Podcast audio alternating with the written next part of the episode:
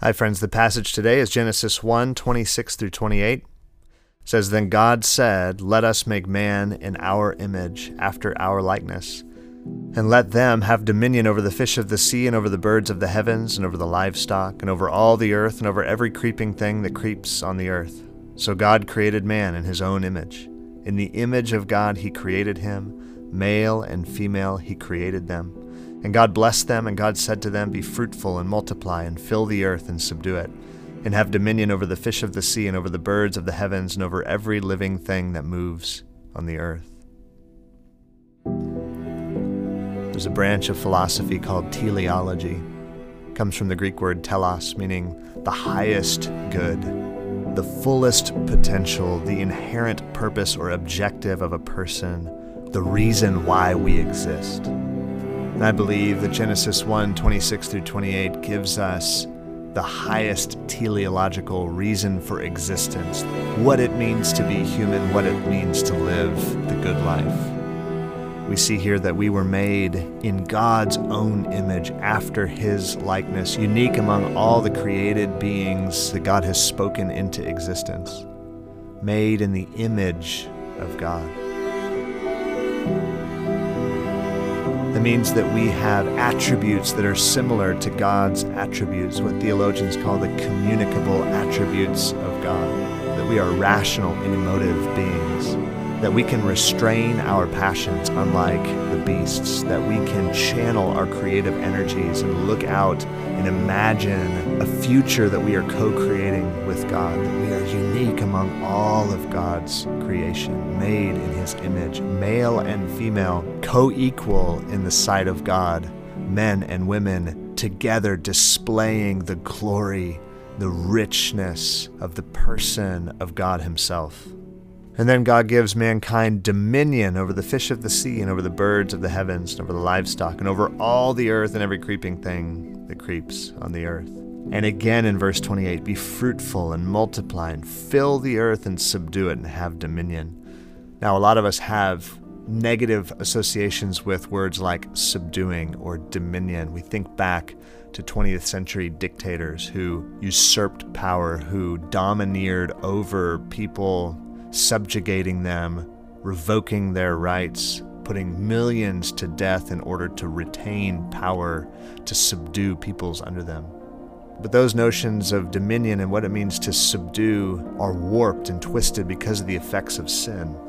Of course, it was never intended to be that way. You look forward to the life of Jesus and his disciples, and he's consistently mentoring them back to the original intent behind leadership and dominion. That those among you who would be the greatest must become the least. Those who want to be ruler of all must become slave or servant of all. The Son of Man did not come to be served, but to serve and give his life as a ransom for many.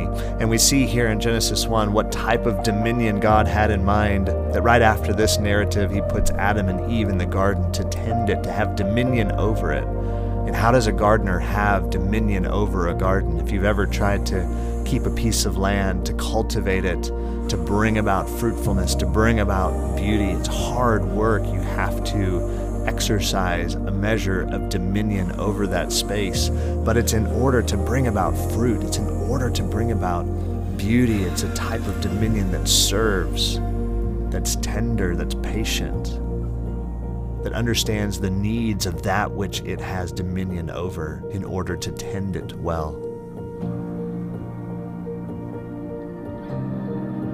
In the blessing, the command of God here is to be fruitful and multiply and fill the earth. Look forward to Habakkuk 2:14 that the glory of God will cover the earth as the waters cover the seas. This has been the intention of God from the beginning that his nature, what he is like would be reproduced in the earth.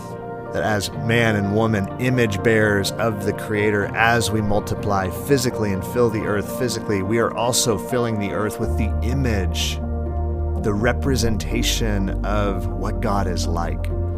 That He is creative, and His creative power doesn't usurp, it doesn't subjugate negatively, but it tends to bring about fruitfulness and beauty, a flourishing human society in harmony with the created order, sociology and ecology in balance.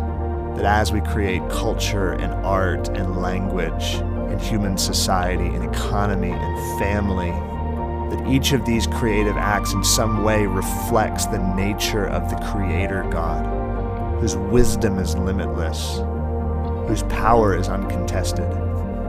Father, thank you that this is the revelation from Scripture that we are not here by accident. We are not the product of time, chance, and chemistry, but we are here as an act of intentionality that you brought us forth with a purpose.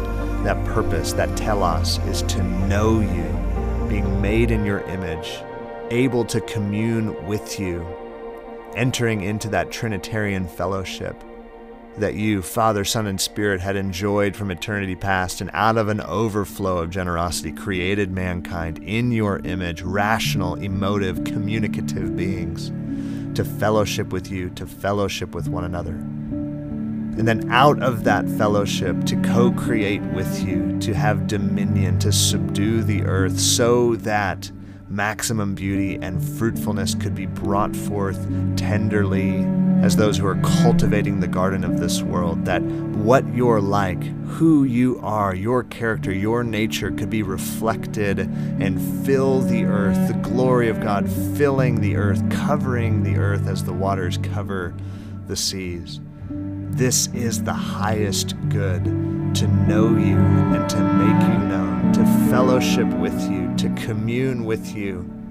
And then out of that contentment and joy that we find in your presence, as David would say in Psalm 16, in your presence is fullness of joy. Out of that place, now we engage creatively and diligently and vigilantly the callings, the invitations that you have extended to us to participate in your work in the world.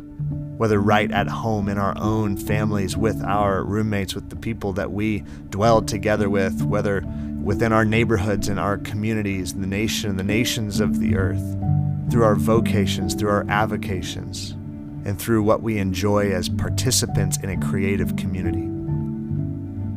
Father, I pray that you would help the body of Christ live the good life, to not settle for lesser stories, to not settle for lower goals than fellowship with you, communion with you as those made in your image, and then as sent ones into the garden of this world to cultivate it and tend it and keep it, to bring about fruitfulness, to bring about beauty for your glory.